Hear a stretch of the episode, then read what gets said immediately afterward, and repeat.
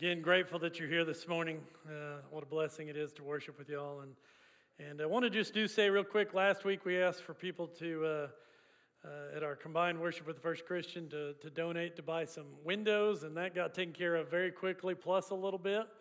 And so if you're a part of that, thank you. You're going to be able to provide uh, brand new windows for a trailer house here in town, and then the extra is going to go towards some other Go projects that are around the corner. So thank you so much for that. Uh, great, great thing that's happening there. So last week I was on Twitter. Uh, yeah, I still like to do doom scrolling on Twitter, go into that black hole of despair that is Twitter. If you don't know what that is, it's a social media platform. But I was on there and I ran across this tweet that, that completely stopped me in my tracks. Twitter just has 280 characters, that's all you can type in. But in 280 words or 280 letters or less, I got chills. And I kept getting chills. And throughout the week, I've gone back to this tweet over and over again. It was this tweet by a lady named Jennifer Major. And Jennifer was responding to somebody else's tweet. And she was responding to tell a story about her father in law who had recently passed away. A little bit of the background there was that the tweet that she was responding to was by uh, the author and speaker Beth Moore, Queen Beth, uh, who is awesome. And Beth Moore was talking about how she still believes in Jesus. And one of the reasons she still believes in Jesus is that she still sees the light piercing the darkness. And so people in response to that tweet were going down and saying, Here's why I still believe. And so Jennifer Major, her tweet stopped me dead because she began to tell about why she believes in connection to her father in law who lived to the age of 99. Here's her father in law. This was when he was 97 and his wife was 87, and they were on their anniversary boating trip. I don't know where it is. They live in Canada somewhere. I'll never forget. I'll never uh, get to meet Jennifer Major, but I do know this about her. She has a strong belief in God because of her father-in-law, who was a lifelong follower of Jesus, kind and wise and full of gentleness and the Holy Spirit and the fruit of the Spirit. And she said this in her tweet. This is what got me. She said, I will never doubt God because my father in law, who was deaf his entire life for 99 years, from birth to almost a century, he didn't hear anything. He never heard his wife's voice. He never heard his kids' laughter. He never heard the joy of a newborn baby. But as he passed from this world to the next, as he was lying in his hospital bed with the family surrounding him, he spoke seven final words. And for Jennifer Major, she says her faith will never be shaken because of four of those words. Her father in law, who had never heard a word or a sound, said out loud, I can now. And he passed into the arms of the Father. A man who for 99 years didn't hear a sound. The first sound, Jennifer Major says, was her father in law that he ever heard was the sound of heaven and the Father saying, Well done, good and faithful servant. I can now hear. This is the kind of ears I think we continually need to have. Ears open to the voice of the Father, ears open to what He is directing us to do in His will and His life. And today I want to ask you to have those ears as we get started. Ears that are not shut off to the Holy Spirit, ears that are not shut off to the will of God, but ears that say, I'm ready for a refresh, a restart, a spark, a holy flame, a new wind to blow through me. We're going to start something today that I'm going to preach on the next three times I preach on refresh.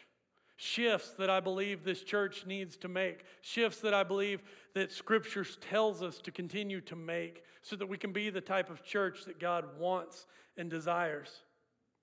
Because the future of our church is bright, but it's not bright because we somehow get church formulas right or that we bring all these elements together and the singing is right and the people are right and the programs are right. Church is only ever what it should be when we give ears to the Holy Spirit, when we give our hearts to the Holy Spirit. Because when we try to trust in the things that we can do, we still don't hear. So I want to pray this morning. And I want to pray a prayer that only can come and can only be answered by the power of God. Because it's prayer to ask God to give us fresh ears, to give us fresh hearts, and to move in us. Because today we're going to start a journey of three weeks to talk about three shifts for the future of this church. And we're going to begin with the shift. We got to move from belief into behavior. So grab a hand of somebody next to you and let's pray.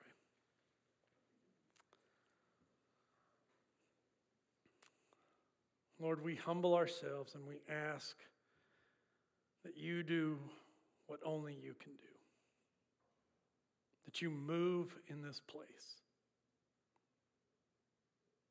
that you open our ears,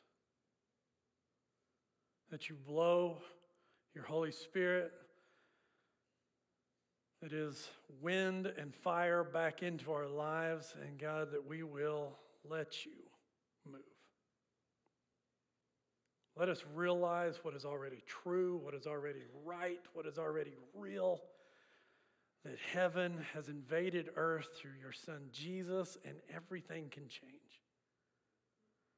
Father, bless us now. All I can pray, God, is that I will get out of your way, that you will speak in a powerful way to wherever someone is, where everyone is today. Only you have that wisdom and ability. God, we just want to let you do it. In the name of our Savior, we pray. Amen. So grab your Bibles and, or your device and go to John chapter 4. Big John, Matthew, Mark, Luke, John, fourth book in your New Testament. If you're using one of our Bibles from the back there, it's on page 726. Uh, if you took one of the Bibles out of our, our, our Bible rack up back there. Now, when we get to chapter 4 of John, just a little bit of background, what you have is you have Jesus revealing who he is. He started that in chapter 2 with the first uh, miracle, the wedding at the Cana of Galilee, where he turns water to wine, and now his name is getting out there. And John is structured in order to say, This guy is the dude. This is Jesus, and he is the I am. And he's going to get bigger and bigger and he's going to make greater claims about himself. But in chapter 4, along the way and on this journey, after he's had this great conversation with Nicodemus, he now goes to an unlikely detour destination out of the way. He ends up in a place that we all know or have heard about. But if you haven't, it's Samaria. And Samaria is not anywhere where a Jewish man should be. In fact, they took a road around it. But Jesus and his disciples end up in John 4 on purpose in a town called Sychar, smack dab in the middle of Samaria. And the reason Jews weren't supposed to go there was numerous. Jews and Samaritans did not get along. They both had some things in common. They have a common ancestry, and they both worshiped Yahweh, the God of Israel, but that's where their commonalities ceased. That's where it stopped.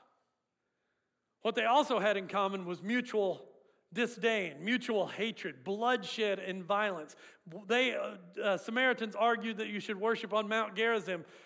The Jews argued you should, mount, uh, you should worship on Mount Moriah in Jerusalem. And back and forth they went.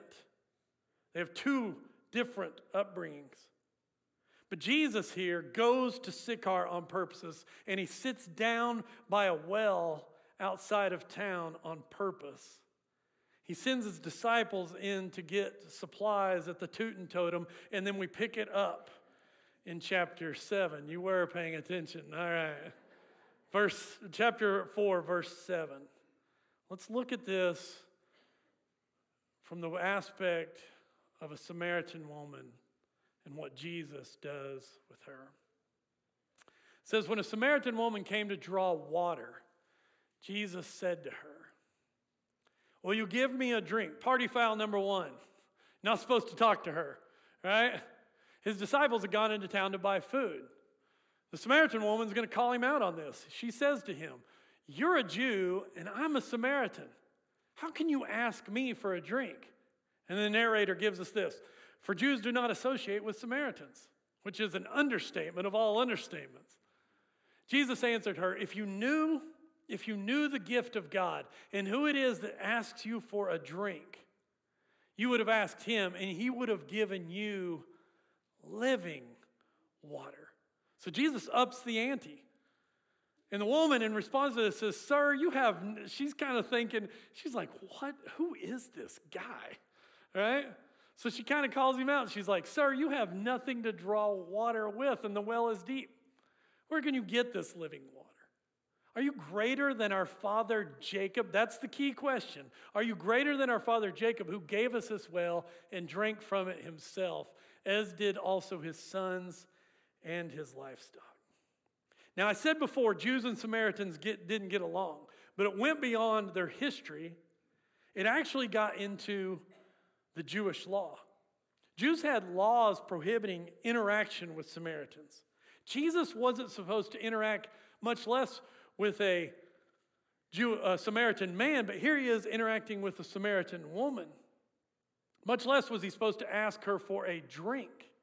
It was considered to be an unclean move to pick up a water jar that was from Samaria, or to much less also drink from such a vessel. So, this, as I said as we read it, is a huge party foul. But that is the exact point. See, what Jesus is doing here, and this is where I want us to see, is he's shifting belief into behavior. And he's doing it through challenge, challenging her with what she thinks she believes. With all the differences they had, Jews and Samaritans, they still had something in common. They believed in God, and you'll find out later in the text, if you read John 4, that she even is awaiting a Messiah. She knows about the Jewish Messiah that's to come. But Jesus is challenging her to take her further, which brings us to the first point. If we're going to shift from belief to behavior, we have to allow ourselves to be challenged by Jesus. It starts with allowing ourselves to go, okay, Jesus, I've always assumed this, but I now am letting myself be moved into a new place. Think about it. If all you do is believe in Jesus, yeah, I believe in Jesus, but that faith is static for one or two or 10 or 30 or 40 years or 60 years, are you really a person who follows the will of God? I'll let you a- answer that on your own. Has your belief made any difference on who you are? See, that's why I love being in Rooted. Told you I was going to talk about it later. We're starting that off September 8th, side commercial. What I've seen in Rooted and what I've witnessed from other people being in our 10 week discipleship pathway that we call Rooted, that we do on Wednesday nights, starting September 8th, um, is I see people studying scripture together, talking together, sharing together, and out of that, they're being challenged by Jesus. And what happens? Their beliefs begin to shift into behavior. Now, without naming names, in my initial group that I was in, my rooted group, I saw people shift from I've never prayed out loud to praying out loud weekly with each other. What was happening? Belief. Did that person before believe that we ought to be prayerful people? Yeah. But their behavior, because they were being challenged, was starting to change. I saw people move from, I can't tell my story, I don't want you to know about the ugliness of my past, into, here's what God has done. Belief was shifting into behavior, and it happens when we allow Jesus to challenge us and change us. See, that's what a refresh is. It's that starting over. It's hitting the refresh button on our browser when it gets stuck. When our spiritual life gets stuck, a new start begins with us saying, Where am I stuck? And where can I see Jesus taking me to? What can he do next? Jesus is challenging this woman with what she believes so that she can be turned into somebody who behaves differently. You'll see that here in a minute. So I want to ask you this. Before we move into the next section of Scripture, when was, when was the last time you let the words of Jesus move beyond the page and into your habits and into your speech and into your interaction and your behaviors with your neighbors and your coworkers? Have you let Jesus challenge you lately? I love what Shane Claiborne said in his book, um, the, the Irresistible Revolution, one of my favorite books that came out 20 something years ago. But he said, if we really read Jesus, Jesus will mess you up. Amen? Right, guys? Jesus ought to mess you up. In other words, he ought to challenge you. And I'm not saying mess you up in a bad way, I'm talking about mess us up in a good way. Let's keep going in John 4. Picking it up in verse 13. So she's asking him questions Where are you going to get this water? He's just challenged her, saying, I've got living water. And she says, Are you greater than Jacob? And he's going to show her that he is. He's challenging her beliefs. And here's how he answers Jesus answered, Everyone who drinks this water will be thirsty again. Talking about that well at Sychar. But whoever drinks the water I give them will never thirst. Indeed, the water I give them will become in them a spring of water, welling up to eternal life. Whew. So the woman said to him in response, Sir, give me this water.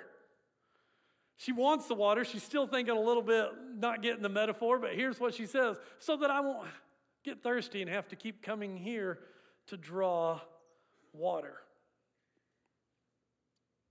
So let's just pause for a second. Maybe, maybe this is, maybe we just need to do this for a second. If you're sitting here and you're, you're hearing this and getting into John 4, you're online with us this morning. Maybe you couldn't make it, or maybe you're online with us every week. Maybe you're wondering why would God have to do anything with me? Why would God want to challenge me? Why would Jesus want to move me beyond where I am?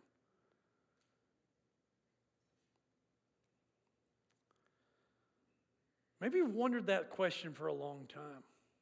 Why would God want to use sinful me or little old me or stuck old me or backwards me? Then, if, if you're there, and we all are at some points, this story is for you because this woman is going, You have living water? I want it, but I'm not sure why you would give it to me. Because you need to ask yourself this morning is God interested in you? Does God have a plan for you? Is God pursuing you this morning? Do you know the answer to that? The answer is a resounding yes. You better bet your bottom dollar that He is pursuing us with all that He is to give us His best because He already has given His best. So, what His answer to this question is, is what? She wants the water. But the answer to the question is whoever takes this water. It's not Whoever's best can have this water, or whoever gets away with the most Christian like look on a Sunday morning, or whoever attends church the most, they get the water. It's what? Who's the invitation to the living water to? Everybody. It's whoever. Whoever asks for it, whoever wants it, whoever goes to seek it out, they can have it. Now, this is where I'm going with this. Don't miss this, guys. Church family, this is all a gift. Everything we do is a gift. We forget that. We argue over the gift. We fight over the gift. We split over the gift. We won't come around because of the gift. We skip church because we forget it's a gift. We miss that this is a gift. Jesus doesn't tell us or the woman, get cleaned up, then come to me.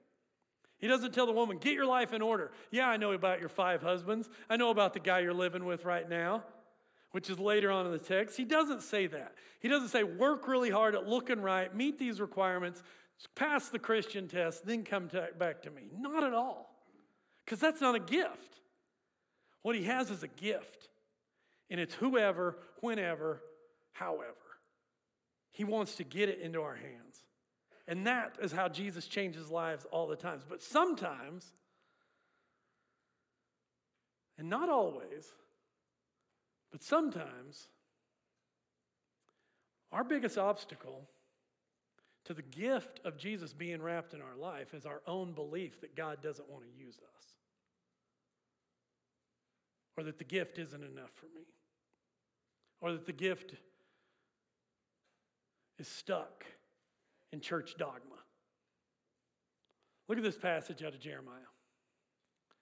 We'll bring this all around with this. This is page 516. Jeremiah 2:13. Jeremiah basically starts with this. There's some introductory stuff, and then Jeremiah says, through the word of the Lord, God speaks to him, and he says, My people have committed two sins. They have forsaken me, the spring of living water, and have dug their own cisterns, broken cisterns that can't hold water. They have rancid water. See, the woman, she's going to a well and she thinks that's where the water is. But what she really is, what the reality about her is, is she's stuck. She needs a refresher. And man, we can get that way. Sometimes even our own beliefs about where God represents cisterns and old habits. That idea that God can't use me, or God isn't like that, or God won't forgive him, or forgive her, or do that, or repair this. God still can't do miracles. That's what we say. Those are cisterns of belief that we've carved out on our own. They're self made beliefs, self righteous thoughts that we carve out, and they stick with us. And we need a refresher living water. Here is the grand cistern at Masada, north of Jerusalem. Great picture. I don't know how you've ever thought about a cistern. Cisterns, I always thought were like the size of this stage or, or maybe an above ground pool. And you dug that out, you know, and that and your the water filled that and you went and got water out of that in a dry land. Cisterns are used in dry areas. They're still used in Colorado and New Mexico in the mountains and places like that to store water. This one is in a fortress, and this room would fit in that cistern. You see the little people up there?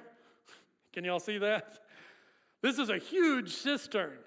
It would provide water for thousands of people, probably for several years, but the water wouldn't be fresh.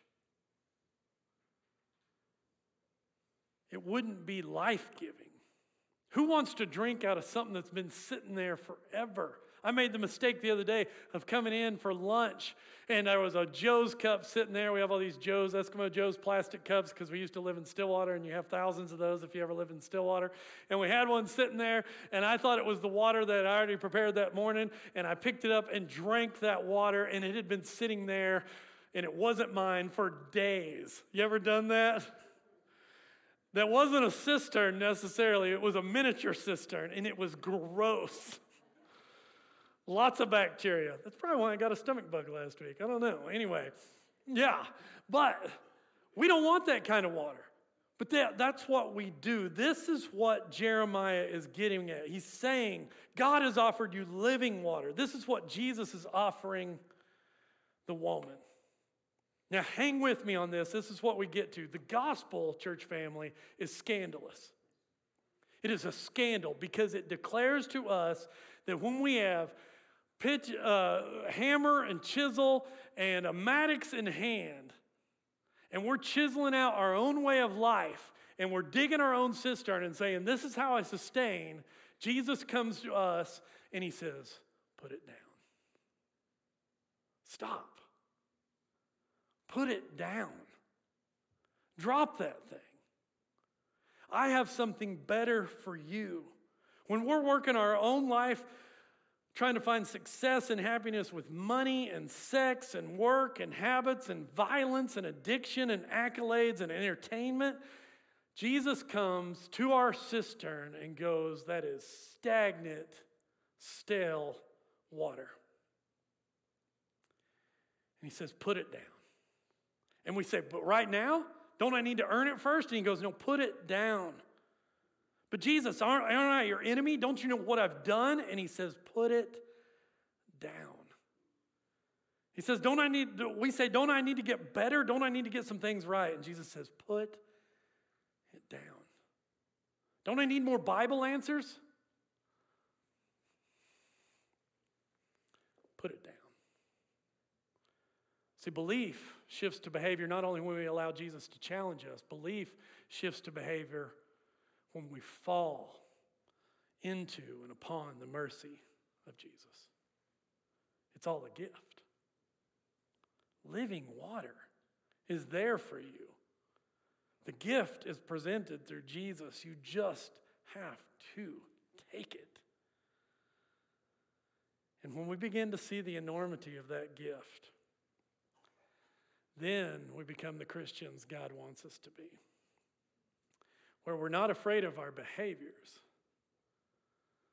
but we live into the life of Jesus and behave like Jesus because I'm no longer drinking from my own cistern. I'm drinking from something else the living water of Jesus. Y'all with me, church family? Some of our cisterns are this big because we've been digging a long You want a new behavior, you want a refresh, shift in your life? Put it down. Let's keep going. Let's pick it up in verse 27. So something happens in between where we left off in verse 16 and 27. Jesus challenges her. He declares to her, I am the Messiah. She, she has this great uh, realization. And then the disciples show back up. Here's what happens. Then his disciples returned and they were surprised to find him talking with a woman. Yes, remember what we said about Samaritans and Jews. But no one asked, What do you want? or Why are you talking with her? Then, leaving her water jar, the woman went back to town and said to the people, Come see a man who told me everything I ever did. Could this be the Messiah? And they came out of the town and they made their way toward him. Now, I skipped a bunch of stuff but here's what Jesus has done. She had a belief in God. She had a belief in a coming Messiah. But by the end of the chapter, when you start getting towards the end of verse 27 and 30, her belief has shifted into behavior. What's she doing now? She has become a missionary. Belief shifts to behavior when we take the first step. This woman takes the first step. The woman who's had five husbands, that's the part we skipped, and she's living with another man. We don't know that story. It could have been all five that died. It could have been that she's been divorced five times. It could have been that she has lived a rough, horrible life. We don't know. There's got to be a reason, though, why she's coming with her water jar in the heat of the day out to get water when no one else is around. She even says to Jesus, Give me this water so I don't have to come out here. She's like, I am tired of going to social places and social spaces. She wants a change. But when she's changed, her behavior changes. At first, Jesus was a man. Then he became a teacher. Then he became a prophet.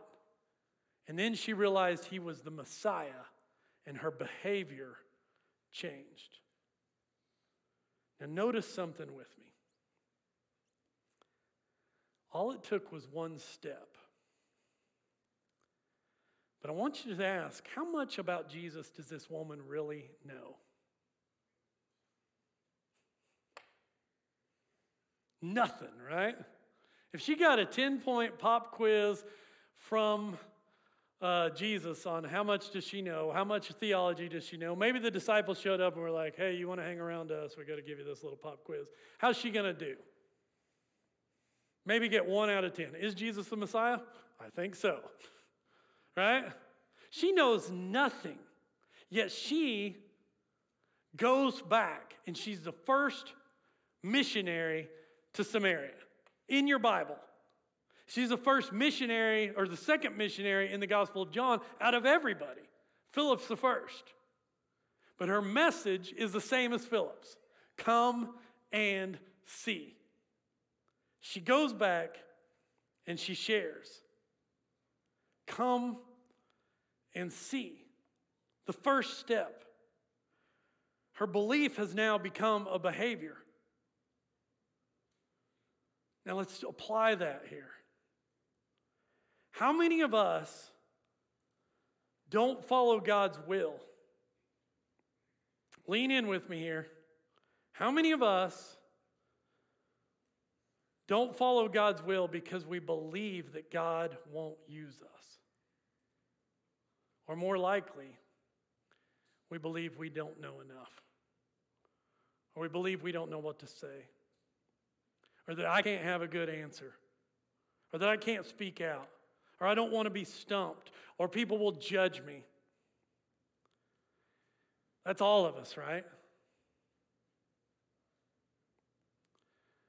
If that's any of us, let's not miss this example this morning. This woman knows nothing, but she knows enough. She knows nothing, but she knows enough. In other words, don't let what you don't know keep you from sharing what you do know.